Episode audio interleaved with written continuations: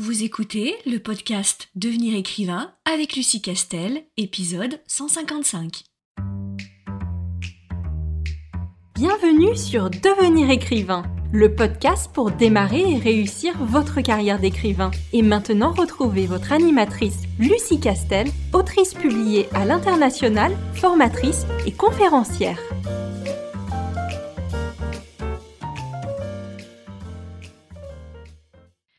Bonjour, je suis ravie de te retrouver pour un tout nouvel épisode qui aujourd'hui va essayer de répondre le plus clairement et simplement possible à cette question. Les droits d'auteur, qu'est-ce que c'est? Je me suis dit que c'était le bon moment pour faire une petite piqûre de rappel et un petit point sur ce qui compose exactement ces droits d'auteur, histoire de savoir ce qu'on peut éventuellement négocier ou ne pas négocier. Alors tout d'abord, il faut savoir que quand on parle de droits d'auteur, on ne mentionne, on ne fait référence qu'aux auteurs qui sont publiés en maison d'édition. Seule une maison d'édition peut verser des droits d'auteur à un auteur. Autrement dit, si jamais tu es un auteur auto-édité, ce que tu vas gagner sur la vente euh, de tes livres ne sera pas qualifié juridiquement de droits d'auteur. Ce seront des bénéfices non commerciaux, mais ce ne seront pas, à proprement parler, légalement parlant, des droits d'auteur. Donc là, nous allons parler uniquement que des rémunérations que peuvent vous verser des maisons d'édition. Ensuite, ce qu'il faut bien comprendre, c'est qu'on parle des droits d'auteur, ce qui veut donc dire qu'il en existe de plusieurs catégories. Et pourquoi c'est intéressant de connaître ces différentes catégories? Parce que on peut les négocier évidemment de différentes façons. Et surtout, ils n'ont pas du tout les mêmes pourcentages. Donc, il me paraît quand même important lorsque euh, on envisage de signer euh, chez une maison d'édition, bah, de savoir euh, ce que l'on va négocier et ce que l'on va toucher de ces différents droits d'auteur. Puisqu'il existe plusieurs droits d'auteur, cela veut donc dire que l'on peut les éclater, c'est-à-dire qu'ils font la plupart du temps l'objet de contrats séparés, ou en tout cas d'un article séparé, et qu'on n'est pas obligé de signer l'entièreté des droits d'auteur qui existent avec la même maison d'édition.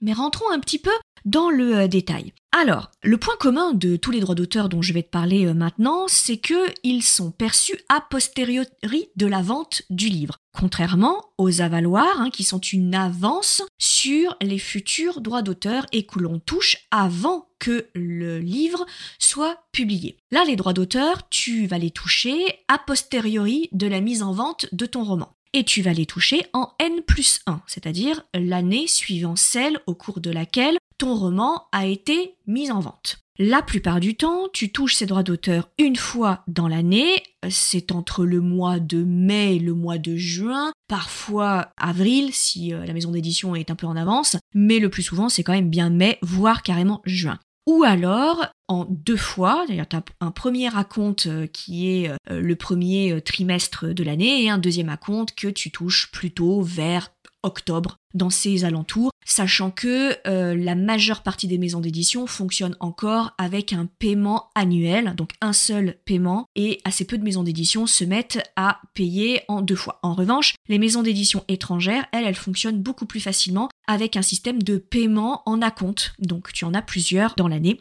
Généralement, c'est euh, donc il faut attendre évidemment que ton livre soit euh, publié, que donc il soit acheté par un certain nombre de lecteurs pour pouvoir évidemment avoir le décompte, ton relevé de droits d'auteur. Et alors là, j'insiste vraiment, toutes les maisons d'édition doivent t'envoyer un relevé de droits d'auteur, même si tu n'as vendu que deux romans et qu'on va te payer 3 euh, euros, peu importe, tu dois avoir un relevé de tes droits d'auteur et un relevé qui te permette de reconstituer le calcul. C'est-à-dire qu'il faut que tu aies le nombre de ventes et le nombre de ventes selon euh, les différents supports, hein. c'est-à-dire euh, si euh, la maison d'édition, elle fait une édition papier, tu dois avoir le nombre de, de, ventes de romans en papier, mais si par ailleurs elle vend aussi ton livre en numérique, tu dois avoir une ligne qui se détache avec la vente de tes livres en numérique, donc le nombre d'e-books que tu vends. Donc tu dois avoir le nombre de livres que tu vends d'exemplaires que tu vends, quel que soit euh, le format, et puis bien sûr le prix de ton, euh, de ton roman et euh, le calcul, le pourcentage de tes droits d'auteur qui est donc appliqué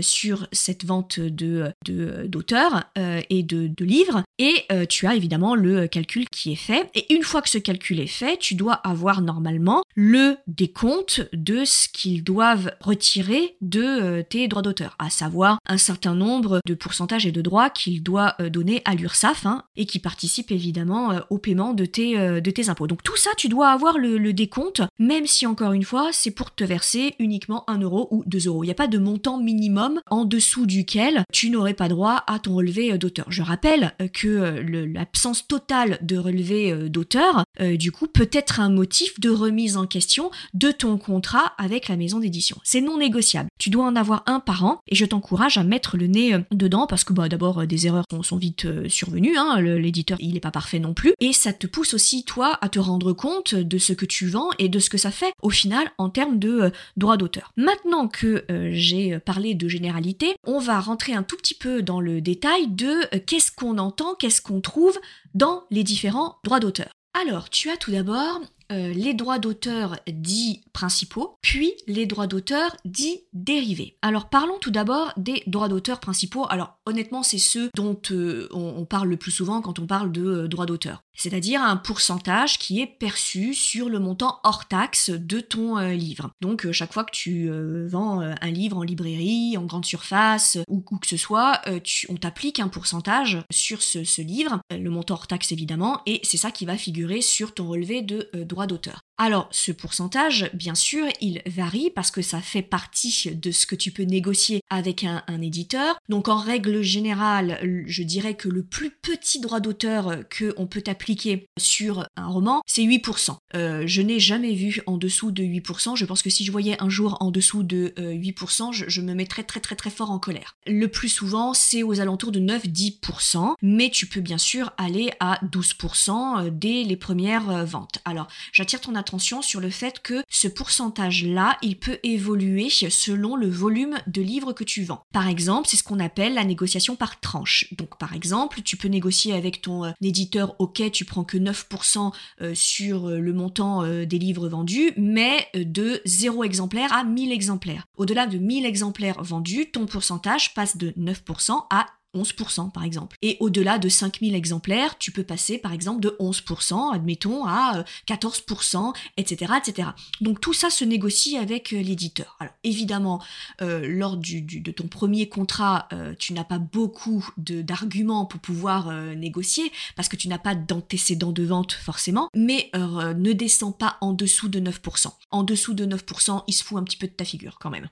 Donc voilà, je t'encourage quand même à essayer d'avoir 9%. Et puis bien sûr, dès que tu sors un nouveau livre, euh, si tant est que tu as plutôt bien vendu, à toi de voir si tu peux euh, négocier un peu plus. Alors soit augmenter euh, ce pourcentage, soit introduire une négociation par tranche avec ton éditeur. Tout peut se négocier, c'est tout est ouvert. Il n'y a pas de tarif fixe qui est imposé, que ce soit ni d'ailleurs à l'éditeur ni ni à l'auteur. Il faut savoir que ce pourcentage, donc euh, d'une fourchette entre 9 et 12% hein, en, tout premier lieu sur la vente d'un livre papier, c'est donc une moyenne, mais il ne s'applique que à la vente euh, de ce qu'on appelle le grand format. C'est-à-dire que l'éditeur va publier ton roman généralement avec une, couverture un peu rigide et euh, le format du livre est un peu, un peu gros en fait, et un peu épais.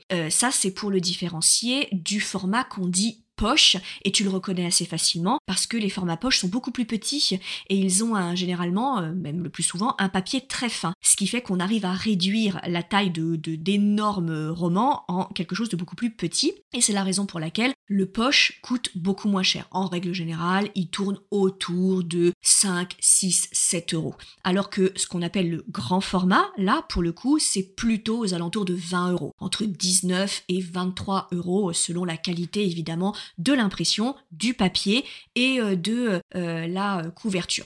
Donc ça, ce sont tes droits d'auteur principaux. Et puis à côté de ça, on a les droits d'auteur qui sont euh, dits les droits d'auteur secondaires ou dérivés.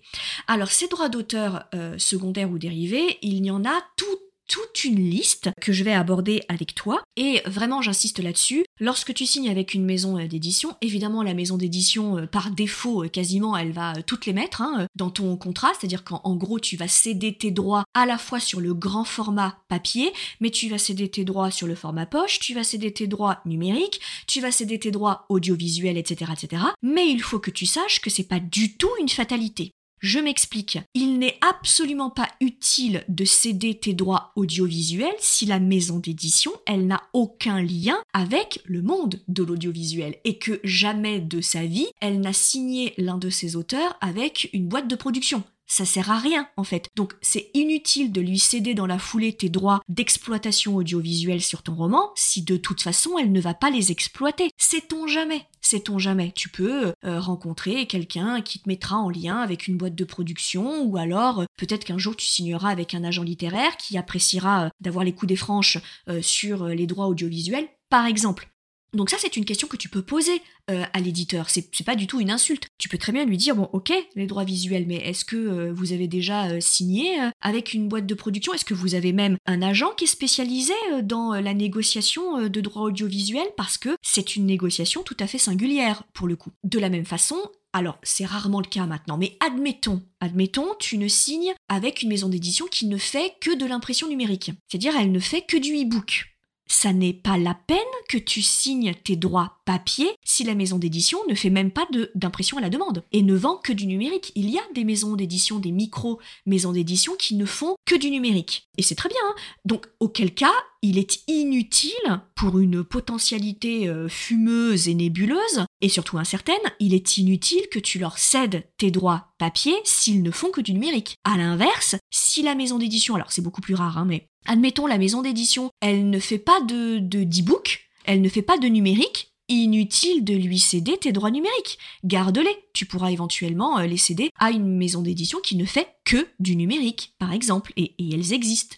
Donc voilà, c'est important que tu saches que les droits, les différents droits dérivés et secondaires, c'est pas un packaging, hein. euh, donc tu n'es pas obligé de tous les céder à l'éditeur. Cède-les si pour toi, il y a un avantage et, que euh, à terme, euh, la maison d'édition euh, te proposera peut-être de passer d'un contrat numérique à un contrat d'édition papier. Donc, il faut que tu poses la question, encore une fois, aucune question ne doit être tabou avec l'éditeur. Si tu vois que l'éditeur commence à faire grise mine et à pas vouloir répondre, c'est un red flag, vraiment. Donc tu dois t'en méfier.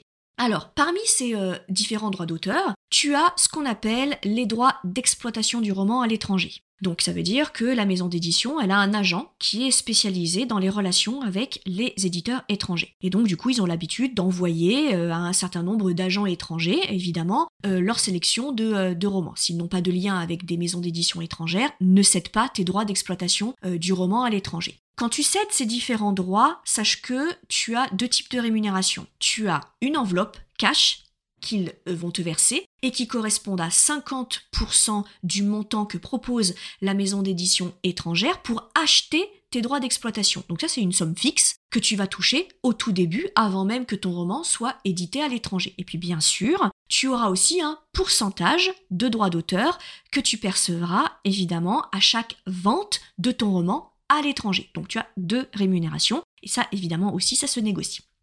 Dans la même veine, tu as la cession des droits poche. Alors il faut savoir que l'édition poche, c'est-à-dire le petit format euh, avec un papier très fin, etc., n'est pratiquée que par certaines grandes maisons d'édition qui ont les relations et euh, le budget nécessaire pour faire de l'impression en format poche. Pourquoi? Parce que lorsque on fait une impression en format poche, les volumes sont très importants, ce qui explique évidemment pourquoi on peut proposer un livre en poche à 5 euros et non pas à 20 euros pour que les éditeurs puissent quand même s'y retrouver, ainsi que l'éditeur, il faut faire baisser au maximum le, coût d'impression. Et on baisse le coût d'impression en prenant un papier euh, beaucoup moins euh, euh, qualitatif que en, grand format, que la, la, couverture est beaucoup moins qualitative que le grand format, et que évidemment on imprime en beaucoup plus d'exemplaires. Pour cela, il faut une maison d'édition qui puisse faire de l'impression poche. Et tous les éditeurs ne sont pas en capacité de faire cette impression poche. Donc qu'est-ce qu'ils font? Eh bien, ils cèdent les droits de certains de leurs romans dans leur catalogue à un éditeur prestataire de service qui, pour le compte de ta maison d'édition, va effectuer l'impression au format poche de ton roman. Ce qui veut donc dire que ton éditeur va céder tes droits Et pour qu'il puisse le faire, il faut que toi, évidemment, en amont, quand tu as signé ton contrat d'édition à cet éditeur-là, tu lui aies cédé tes droits poche. Et quand tu cèdes tes droits poche, en fait, tu donnes l'autorisation à ton éditeur d'aller négocier avec un deuxième éditeur qui, lui, fera l'impression en format poche pour le compte de ton éditeur. Et donc là, c'est exactement euh, pareil, c'est que généralement tu as un petit chèque à l'entrée quand on achète tes droits d'exploitation en format poche, et tu touches un petit pourcentage sur chaque vente de romans en format poche. Donc ça, c'est les sessions de droits poche. Tu as aussi les sessions des droits d'exploitation du roman pour l'audio. Eh ben, c'est le, fameux audiobook hein, qui explose euh, en ce moment et qui sont notamment rachetés par Audible, mais euh, évidemment pas que, et c'est exactement euh, le même système, la même procédure que les sessions des droits poche. C'est-à-dire que en réalité, euh, ce n'est pas les éditeurs qui possèdent euh, une salle d'enregistrement et des acteurs qu'ils vont rémunérer pour lire ton livre. Non, en réalité, ils vont céder les droits d'exploitation de certains de leurs romans qui marchent le mieux à une société qui est spécialisée dans l'édition audio de book, du coup, d'audiobook, et euh, qui euh, vont euh, non seulement faire le, travail de mise en format audio avec des acteurs, etc., etc., et qui vont se charger de les mettre en vente sur des plateformes spécifiques. Donc c'est un prestataire, c'est un éditeur audio prestataire. Et donc pour que ton éditeur soit autorisé à céder les droits de ton roman à un prestataire audio, il faut que toi, de la même façon que pour le poche, tu es en amont décidé de signer avec l'éditeur la cession des droits d'exploitation de ton roman pour l'audio. Mais là aussi, hein, pose-lui la question. Est-ce que c'est déjà arrivé? Est-ce que ton éditeur a déjà une fois cédé euh, les droits d'un roman à un prestataire qui fait de l'audiobook? Si ça n'est jamais arrivé, garde tes droits. Ça sert à rien que euh, tu les cèdes, ils vont dormir. Et donc évidemment, chaque fois que tu vendras un audiobook, tu recevras toi en tant qu'auteur un pourcentage euh, sur chaque vente de ton, de ton roman et de ton audiobook. De la même façon, c'est exactement encore une fois la même procédure, tu as la cession des droits d'exploitation de ton roman pour le cinéma et la télévision. C'est exactement le même système, c'est-à-dire que euh, là, tu as un cachet qu'ils vont te verser et que tu te partages avec ton éditeur. C'est-à-dire ton éditeur prend 50% et toi, généralement, tu prends 50% sur la somme que décide de verser la boîte de production qui a dans l'idée d'exploiter ton roman. Pour ce qui est de l'exploitation de ton roman, alors là, ça se négocie au cas par cas avec les boîtes de production. C'est rarissime que tu puisses avoir un pourcentage sur le droit d'entrée ou sur le droit de visionnage de l'adaptation qui est faite dans ton roman. La plupart du temps, hélas, tu as très peu de droit de regard sur la façon dont ils vont adapter ton roman, c'est bien le problème. Et si tu arrives à négocier au générique d'avoir ton nom adapté du best-seller de machin chose, c'est aussi euh, un grand moment. Vraiment, la cession des droits d'exploitation euh, du roman pour le cinéma et la télévision, c'est très compliqué le respect euh, de l'auteur d'origine, c'est très très compliqué. Donc là, je t'encourage à t'armer de patience et surtout à avoir un agent, là pour le coup, qui a l'habitude de négocier les contrats de cession